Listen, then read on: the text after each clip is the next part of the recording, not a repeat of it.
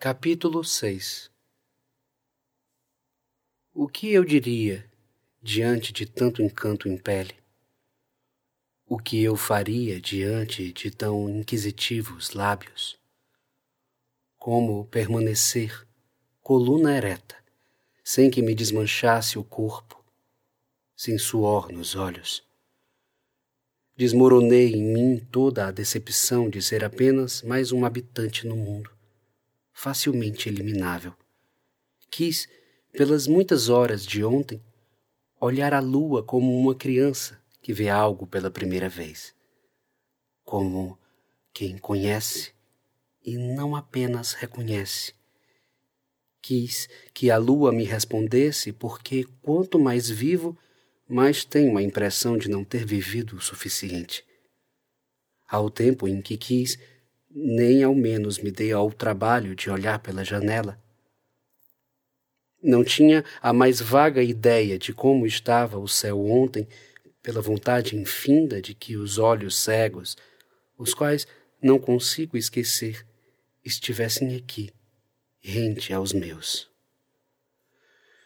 Levanto da cama, enfarado. Passei a noite em claro, tentando entender os meus sentimentos Sei o quanto Marie deve estar decepcionada comigo, o quanto deve achar que sou um covarde por ter me calado ontem. Entretanto, fora a melhor opção no momento. Espero que continue assim. Não posso alimentar em nosso pensamento algo que não vai existir. Estamos no segundo dia da Feira das Profissões. Chego no François Lumière e, como sempre, Marie se encontra pontualmente, esperando o início das atividades. Dessa vez, Claudine ao seu lado. Hoje, seus cabelos estão completamente soltos, sem nenhum arranjo. Seus olhos revelam um possível desconforto. Fui insensível ontem por interromper aqueles instantes que nos foram únicos, por ficar em silêncio sem dizer ao menos que nada daquilo deveria ter acontecido. Parte de mim jazia sobre os amparos da lucidez. Sim. Nossa lucidez tem o costume de nos escudar em certas horas. Eleva muralhas de resguardo, constrói égides para nos preservar do insano. Hábito estúpido esse. Sempre haverá algo de insano dentro de nós. É inútil desconsiderar isso. Bom dia, senhoritas. Falo, tentando dar algum ânimo à minha voz. Tentativa frustrada. Bom dia, Monsieur Chevalier. Respondem simultaneamente. Já que chegou, estou indo para o meu stand, avisa Claudine, saindo às pressas. Aproximo-me de Marie, que ao perceber afasta-se um pouco, virando as costas. Marie, sobre ontem, eu lhe devo desculpas. Não tem do que se desculpar, Monsieur Chevalier. Sou eu quem deve desculpas aqui. Eu me excedi nas palavras ontem. Isso não irá se repetir. Justifica-se com uma postura austera.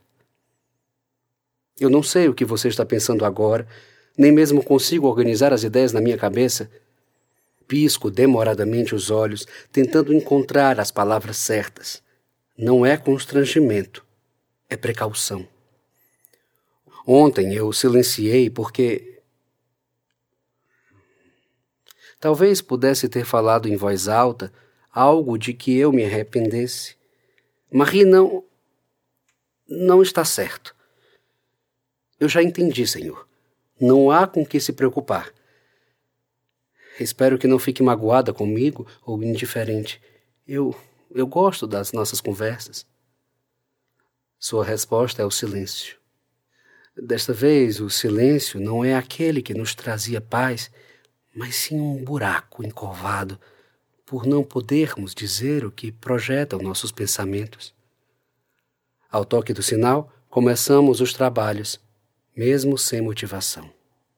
Junto ao primeiro grupo escolar, chega Madame Constance Lumière para assistir o nosso seminário.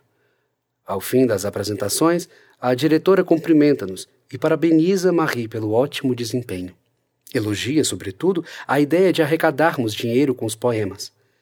É uma senhora idosa, extremamente elegante e condescendente com os mais pobres.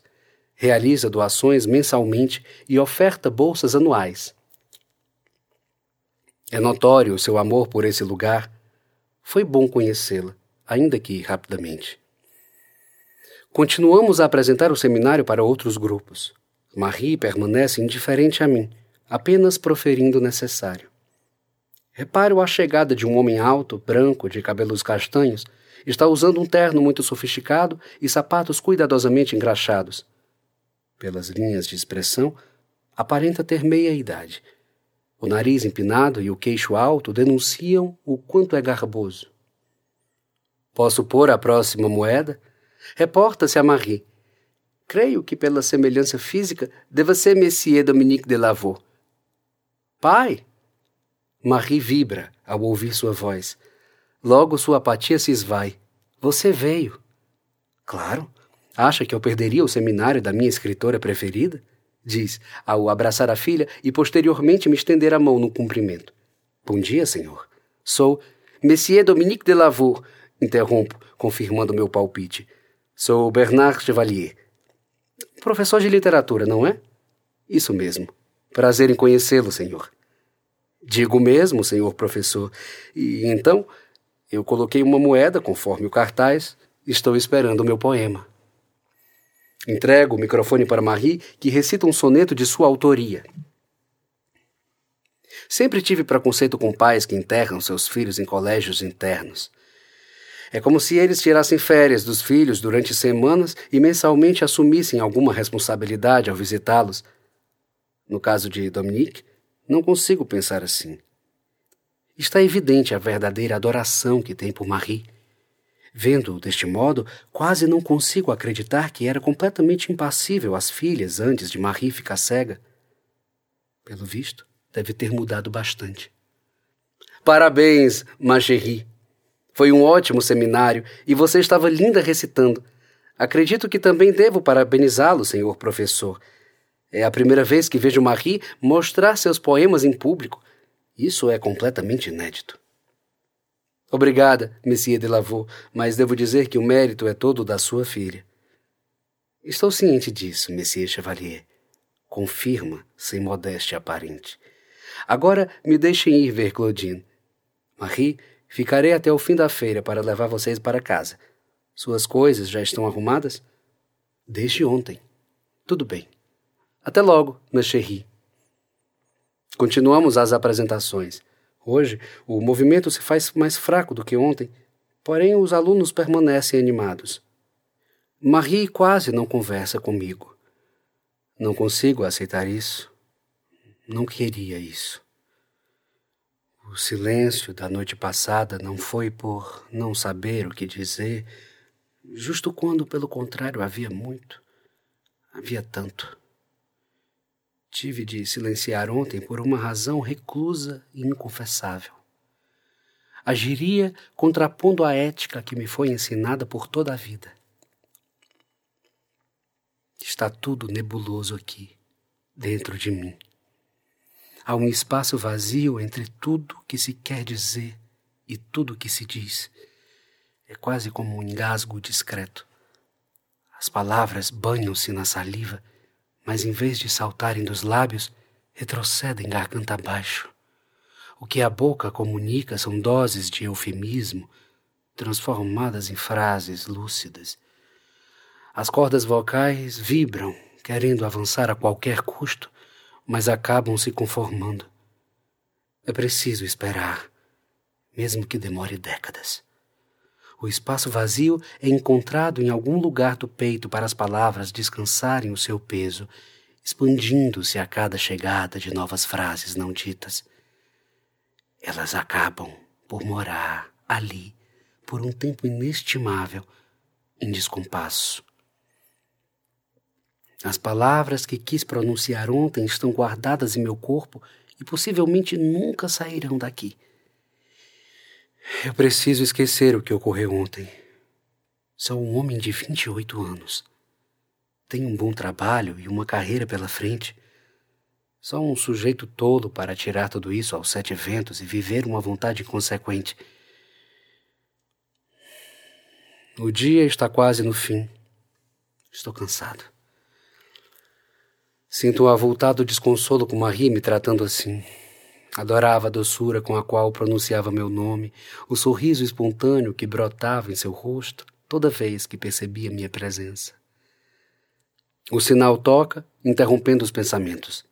A feira acaba oficialmente. Aos poucos, as alunas vão se retirando e eu começo a desmontar o stand. Marie está sentada na cadeira enrolando os fios do microfone. Levanto-me para remover os cartazes e as fotos. Estamos em um incomum silêncio. Somente o barulho dos objetos e das pessoas lá fora. Minha respiração segue entrecortada na iminência de pronunciar algo, uma palavra que seja. É incômodo estar assim. Marie se levanta para me ajudar com as fotos. Estamos a menos de um metro de distância um do outro. Não me atrevo a chegar mais perto. Ela retira algumas fotos com cuidado e volta a sentar para organizá-las. Desligo a caixa de som e o computador. Ao findar suas tarefas, procura sua bengala embaixo da mesa e eu a apanho e entrego. Obrigada, Monsieur Chevalier. Posso acompanhá-la? Claudine não está por aqui. Não é necessário. Obrigada. Conheço bem o caminho. Eu estudo aqui há quatro anos. Então ela vai, devagar. Os passos firmes e certeiros de qualquer transeunte de visão intacta. Meu coração aperta um pouco. Tenho medo de que caia e se machuque. Vejo que Dominique a encontra no meio do caminho e os dois seguem. Agora sim, estou tranquilo. É melhor eu encaixotar os livros antes que fique tarde. Fecho o stand e vou para a coordenação a fim de saber se ainda precisam de alguma coisa. Entrego o dinheiro arrecadado do recital de poemas para Madame Dupuy. Não é muito, mas acredito que a intenção foi boa. Pelo contrário, Monsieur Chevalier, qualquer quantia ajuda quem tem pouco. Reafirmo que foi um lindo ato caridoso, criativo e também o primeiro a ser proposto por uma estudante do internato.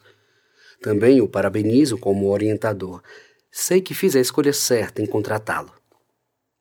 Fico feliz. Agora, se me der licença, já estou indo para casa. A feira realmente me deixou cansado.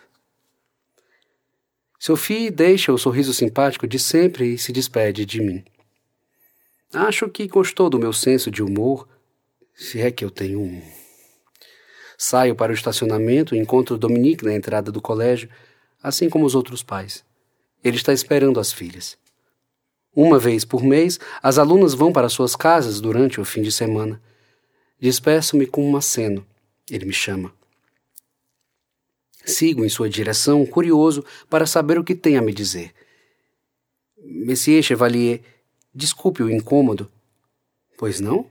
Está com pressa? Não, pode falar. Eu gostaria de parabenizá-lo mais uma vez pelo belíssimo seminário com a minha filha. Confesso que me assustei um pouco quando Claudine me disse que Marie faria o seminário sozinha este ano. Eu tive medo de que ela se sentisse rejeitada pela deficiência ou coisa parecida, mas quando cheguei, via determinada e segura de si. O recital foi impecável. Marie nunca mostrou seus poemas para alguém que não fosse sua irmã e eu. Eu agradeço, Monsieur de Lavaux. Um sorriso intrínseco se faz quando o ouço falar assim. Dominique não parece tão inflexível como quando negar a autorização para a viagem das filhas a Paris. É certo que algumas de suas frases têm um ar de superioridade, mas confesso que não é tanto quanto eu esperava. Gostaria de podê-lo fazer mudar de ideia em relação à viagem. As irmãs de Lavaux chegam prontas para saírem. Marjorie e Lucas aparecem minutos depois. Pelo que soube, os pais de Mademoiselle Lucas quase nunca vêm vê-la, mas confiam em deixar a filha frequentar a mansão de Dominique. Desde o acampamento, após o incidente, percebi que é a amiga mais próxima de Marie. Anda sempre bem maquiada, longe de exageros. Possui rosto arredondado e longos cabelos pretos, sempre lisos e muito bem penteados. Tem a pele extremamente pálida, quase nunca pega sol.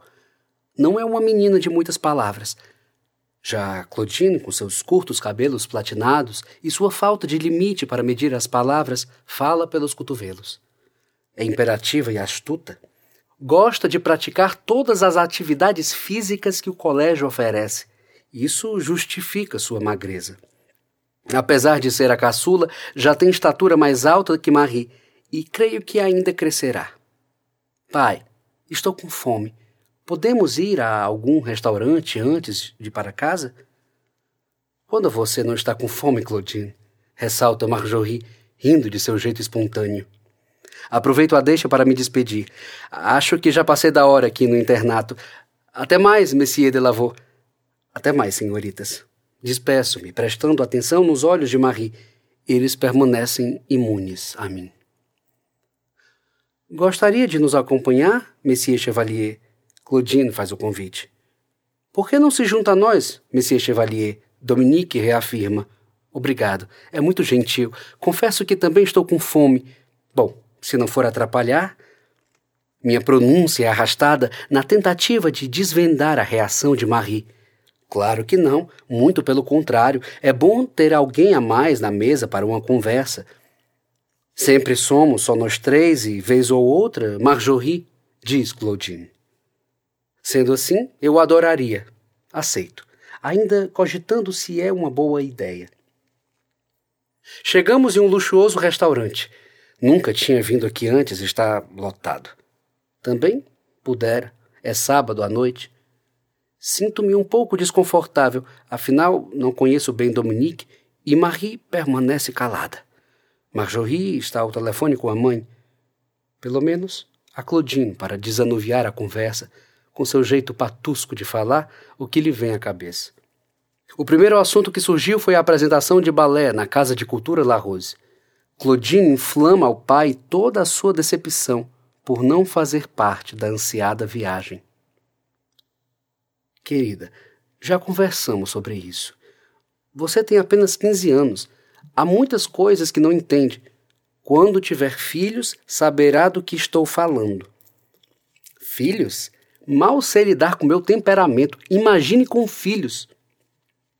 Marie está sentada ao lado do pai, à minha frente, seus olhos semicerrados. Minha querida, você está tão calada, insinua Dominique. Estou bem. É só uma pequena dor de cabeça. Seus olhos não me enganam. Não é dor de cabeça.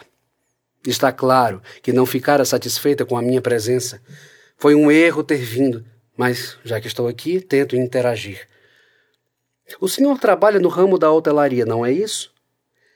Eu costumo dizer que quem trabalha são pessoas que não gostam de seus afazeres. Gosto do que faço, por isso não preciso trabalhar um dia sequer. Faço tudo com prazer, rapaz. Tenho uma rede de resorts aqui em Nice e estou abrindo outras em Cannes e Monte Carlo. A Costa Azul já é paradisíaca por si e apenas tento deixá-la mais atraente. É bom ter prazer em tudo o que se faz. Acabamos agindo com mais primazia. Suas filhas são assim no balé da escola.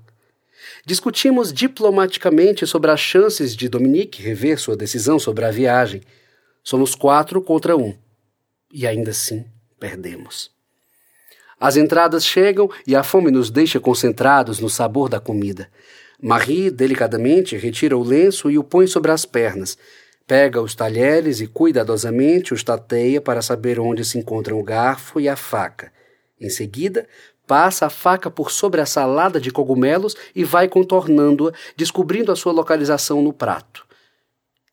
É impressionante a capacidade que Marie tem de realizar com eficiência tantas ações que para ela deveriam ser tão difíceis. Estava uma delícia, Claudine diz, satisfeita ao terminar de comer os escargots. Nosso jantar se encaminha para o fim como um pequeno encontro à base de curtas conversas sobre educação e profissão. A feira parece só ter finalizado agora. Depois de um banho demorado, abro a janela e uma brisa chega. Minha pele aos poucos percorre cada centímetro da cama como alguém que vai entrando num lago. devagar. Nice está calada, escura. Neste momento, uma imensa porta se abre no meu inconsciente. Sinto como se diversos reflexos de mim emergissem e se pronunciassem, revelando os meus desejos, os meus anseios, os meus vazios. O poema de Marie me vem à cabeça, agora dito pelos meus eus. As palavras dardejam de minhas pálpebras, ecoam pela cidade inteira, atravessam os mares, correm com o vento, entram em outras bocas e, mesmo assim, não alcançam a voz de uma pronúncia. Não consigo. Não consigo pronunciá-las.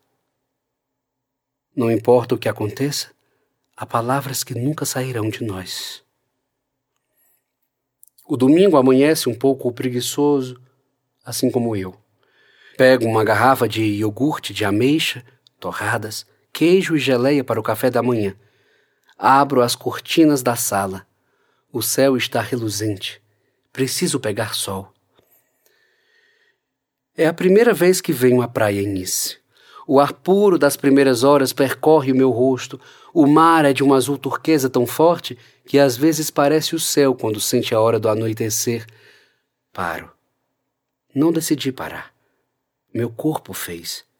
Desconfio que seja impossível não se refrear diante destas águas, desta imensidão azul.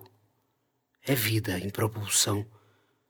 Um espaço, tempo, dissemelhante a qualquer outro que já vi. Há algo de etéreo aqui, algo que meus olhos não veem, mas meu corpo pode sentir uma aura, um viver. Este mar é tão vivo quanto qualquer alguém desta praia.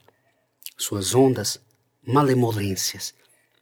É provável que quebrem com mais força em outros momentos do dia, mas agora o que vejo é um sorriso alvissareiro permeando cada gota. É tão bonito que parece mentira. Não que a mentira seja bela, mas em uma mentira se pode inventar a maior das belezas. O vento delira sobre este mar. Ou apenas seja eu em estado de delírio neste momento. Quando menino, minha avó dizia que a chuva era as lágrimas de Deus. Por isso caía do céu. Recordo-me do receio que tinha de entrar no mar. Para mim, o mar era um imenso reservatório onde se guardava todo o choro de Deus. Fosse por dor ou alegria, não importava o motivo da chuva. Eu não queria nadar sobre as lágrimas dos outros. Por isso o mar era tão grande. Certo dia, na praia de Deauville, num passeio com meus pais, pude ver pela primeira vez o mar. Um arrojo me acometeu. O mar invadiu meus olhos, como me sinto agora. Minha mãe entrelaçou os dedos em minha mão e me chamou para banhar-me com ela. Decidi ir naquele momento sem pestanejar. Descobri que estava errado. Eu seria um covarde se não me permitisse conhecer as dores e as alegrias que caíam do céu. Um riso efêmero escapa de minha face com a lembrança. Sinto os meus pés completamente fixados sobre as pedras arredondadas de cristais de rocha. Desvio o olhar para os lados.